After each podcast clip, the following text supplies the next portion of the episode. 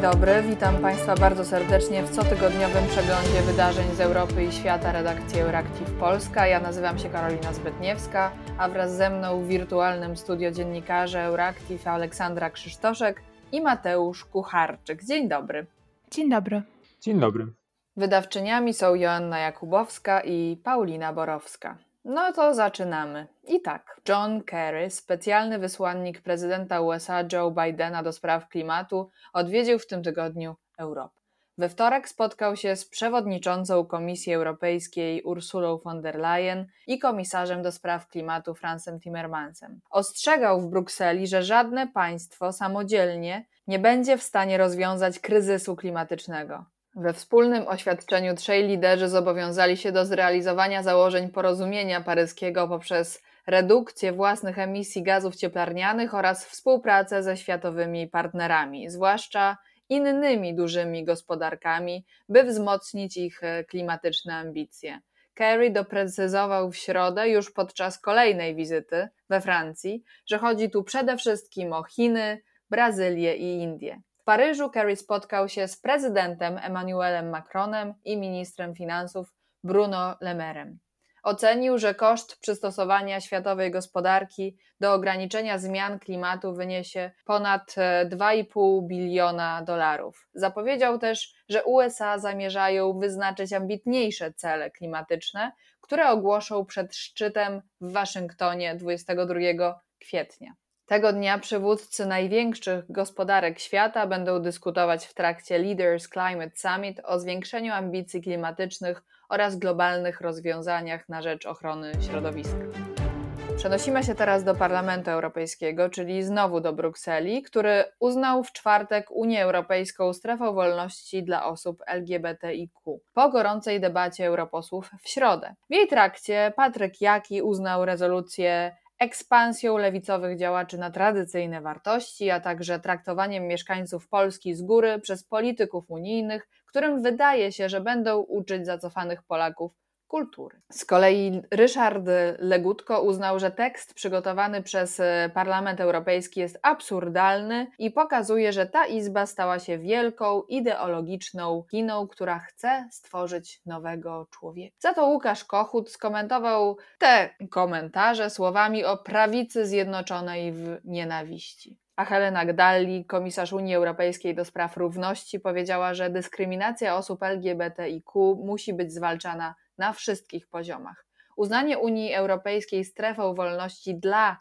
osób LGBTIQ jest odpowiedzią na powstające w Polsce od roku 2019 strefy wolne od LGBT oraz rosnącą homofobię i dyskryminację tych osób. Rezolucja nie pozostała bez reakcji w Warszawie. Zbigniew Ziobro, szef Solidarnej Polski, poczuł, że tożsamość i poglądy Polaków są atakowane i chciałby, by Sejm RP przyjął kontruchwałę w sprawie respektowania ich przez instytucje europejskie w sprawach definicji rodziny i małżeństwa. I tak pozostając jeszcze w Polsce, minister do spraw europejskich Francji przebywał z wizytą w naszej ojczyźnie. Chciał odwiedzić jedną z najbardziej niesławnych tzw. Tak gmin wolnych od LGBT, czyli Kraśnik. Jednak wizyta ta nie doszła do skutku. Zdania na temat tego, dlaczego są podzielone. Olu, wytłumaczysz?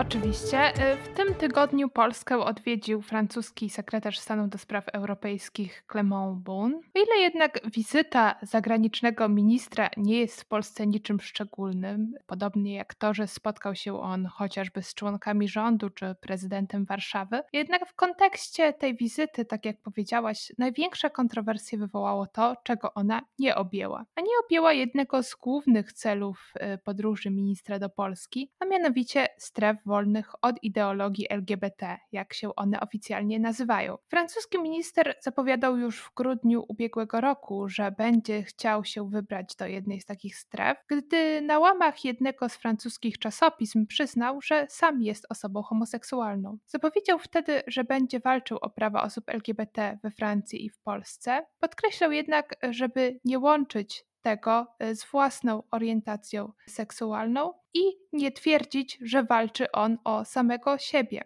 Clement Boone wybrał sobie do odwiedzenia Kraśnik na Lubelszczyźnie, jednak do wizyty ostatecznie tym razem nie doszło. Minister twierdzi, że nie pozwoliły na nią polskie władze, powołując się na trudną sytuację epidemiczną. Wypowiedź ta wywołała burzę w wielu europejskich mediach. Do sprawy odniosło się jednak Ministerstwo Spraw Zagranicznych. Szymon Szynkowski-Welsenk, sekretarz stanu w MSZ, kategorycznie stwierdził, że nikt niczego francuskiemu ministrowi nie zabraniał i zapowiedział, że wyjaśni te twierdzenia z francuską ambasadą w Warszawie. Jeśli zaś chodzi o francuskiego ministra, to on zadeklarował, że choć tym razem się nie udało, to będzie chciał odwiedzić strefy wolne od LGBT w przyszłości. Tak więc o ile w ostatnich latach tematami, które dzieliły rządy Polski i Francji były takie kwestie jak kryzys migracyjny czy praworządność, to dzisiaj kolejną taką sprawą mogą stać się prawa osób LGBT. No tak, e, tęskniliśmy za polsko-francuskimi niesnaskami, które ostatnio nieco ucichły po naszym opus magnum dyplomacji, czyli stwierdzeniu, że to my, Polacy, uczyliśmy Francuzów jeść widelcem. W Parlamencie Europejskim odbyła się w tym tygodniu jeszcze jedna bardzo ważna debata na temat zagrożenia wolności mediów w Polsce, na Węgrzech i w Słowenii. Europosłowie wyrazili swój sprzeciw wobec prób uciszania niezależnych mediów. Krytykę większości europosłów wzbudziły plany polskiego rządu dotyczące nałożenia na media podatku od dochodów z reklam. Projekt, który władza tłumaczy potrzebą finansowego wsparcia opieki zdrowotnej i kultury, spowodował sprzeciw prywatnych nadawców, co miało swój wyraz w akcji protestacyjnej Media bez wyboru 10 lutego. Przedmiotem debaty była również sytuacja na Węgrzech, gdzie państwowy organ regulacji mediów zdecydował nie przedłużać koncesji stacji Klub Radio. Stacja ta uznawana była za najważniejsze radio opozycyjne wobec rządu Viktora Orbana.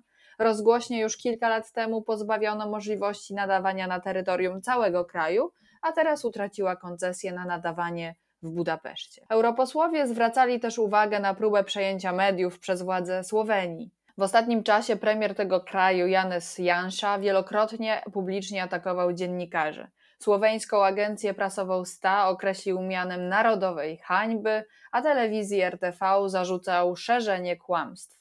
Słoweński rząd proponuje też zmiany, które w praktyce przyczynią się do zwiększenia kontroli państwa nad STA i zmniejszeniem finansowania dla wspomnianej RTV. Europosłowie w trakcie debaty podkreślali rolę, jaką odgrywają wolne media w systemie demokratycznym i zaznaczali, że próby ich uciszania stanowią zagrożenie dla europejskich wartości i praworządności. Komisarz Wiera Jurowa podkreślała, że media odgrywają bardzo ważną rolę w przekazywaniu informacji i zwalczaniu dezinformacji. Powiedziała, że oznaką siły przywódcy jest respektowanie różnorodności i umożliwianie obywatelom pozyskiwania informacji, a nie uciszanie głosów wyrażających e, opozycyjne poglądy. No ale teraz odsapnijmy nieco od Europy, bo w końcu, jak uważa Solidarna Polska, wciąż pazernie ona tłamsi naszą polskość i przenieśmy się więc za Atlantyk e, do Brazylii. Tam były prezydent Lula wraca do gry. Czy zagrozi obecnemu prezydentowi Jairowi Bolsonaro? Mateuszu, opowiadaj. Mm, tak, może zagrozić, mimo że mówimy o polityku, który ma już 75 lat. Mowa o Luizie Inacio Luli da Silvie, to ludowy trybun i symbol południowoamerykańskiej lewicy. Robotnik, który pokonał drogę z absolutnych nizin społecznych, był synem chłopa, analfabety, a do tego jeszcze alkoholika, a pierwsze e, prace zarobkowe wykonywał na ulicy jako tokarz w wieku zaledwie kilkunastu lat. Następnie został liderem związkowym, aż doszedł do e, najważniejszego urzędu w państwie, urzędu prezydenckiego, który sprawował e, na początku e, lat 2000 przez dwie kadencje. Lula na początku lat 80. XX wieku w warunkach dyktatury wojskowej wraz z politykami i lewicowymi intelektualistami zaangażował się w tworzenie partii pracujących. No stąd oczywiste porównanie do Lecha Wałęsy, również trybuna ludowego, lidera związkowego, a następnie przecież prezydenta. W ciągu ośmiu lat brazylijski Wałęsa wyciągnął z biedy 30 milionów Brazylijczyków. Liderował pokojowej rewolucji, która wprowadziła kraj na szerokie wody polityki międzynarodowej, a odchodząc cieszył się poparciem bagatela 87% społeczeństwa co pozwoliło mu mianować czy namaścić, może lepiej, następczynię, którą została Dilma Rousseff. Nie miała ona jednak charyzmy Luli, chociaż została ponownie wybrana na prezydentkę na drugą kadencję. A kryzys gospodarczy i inne wewnętrzne tarcia polityczne zachęciły dotychczasowych sojuszników partii pracujących do jej obalenia w 2016 roku. Oznaczało to koniec ery rządów partii pracujących i początek problemów sądowych byłego prezydenta Luli da Silva. W poniedziałkowym e, wyroku Sąd Najwyższy Brazylii uznał, że sąd niższej instancji w Kurytybie, który kilka lat temu skazał byłego prezydenta w sprawach korupcyjnych, nie miał do tego kompetencji, a procesy w sprawie zarzutów, jakie postawiono e, da Silvie, mogą toczyć się tylko przed sądami federalnymi. W momencie skazania e, w 2018 roku Lula był wskazywany jako faworyt wyborów prezydenckich. Sprawy, za które go skazano, zaczną się więc od nowa i mają być badane przez Sąd Federalny w stolicy kraju Brazylii. Sędzia Sądu Najwyższego przywrócił także Luli da Silvie wszelkie prawa obywatelskie, głównie wyborcze, których wcześniejsze wyroki pozbawiły go. Teraz były prezydent będzie mógł ponownie kandydować w wyborach prezydenckich w 2022 roku. W poprzednich, 2018, nie mógł startować, a wygrał je jego główny e, rywal, wróg, E, ze skrajnej prawicy Jair Bolsonaro, czyli urzędujący prezydent. Skazanie da Silva w 2018 roku zaangażowany był sędzia Sergio Moro, gwiazda specjalnej grupy sędziów powołanych do sądzenia takiej pajęczyny korupcyjnej w brazylijskich elitach, a późniejszy minister sprawiedliwości u, u, u Jaira Bolsonaro. Jednak e, rok temu media opublikowały zapisy rozmów sędziego Moro z prokuratorami i sędziami sprzed kilku lat, które świadczyły o tym, że e, sędzia Moro osobiście sterował śledztwami przeciw Luli da Silvie, żeby ułatwić i przyspieszyć e, jego skazanie. Zwolennicy byłego prezydenta oraz on sam uważają, że nie był on niczemu winien, a wytoczony mu proces był ukartowaną zemstą prawicowych elit brazylijskich przeciw lewicowemu przywódcy. Aktualne sondaże przedwyborcze wskazują, że gdyby wybory prezydenckie odbyły się w najbliższą niedzielę, brazylijski Wałęsa wygrałby je z Jairem Bolsonaro w cuglach. Ten bowiem od roku uporczywie sabotuje walkę z epidemią koronawirusa, a Brazylia pod rządami Bolsonaro od 12 miesięcy bije rekordy pandemii w liczbie zakażeń i zgonów w stosunku do liczby mieszkańców. Jeśli zatem zwycięstwo Luli oznaczać będzie zwycięstwo Brazylii nad koronawirusem, to i ja e, skłaniam się ku poparciu.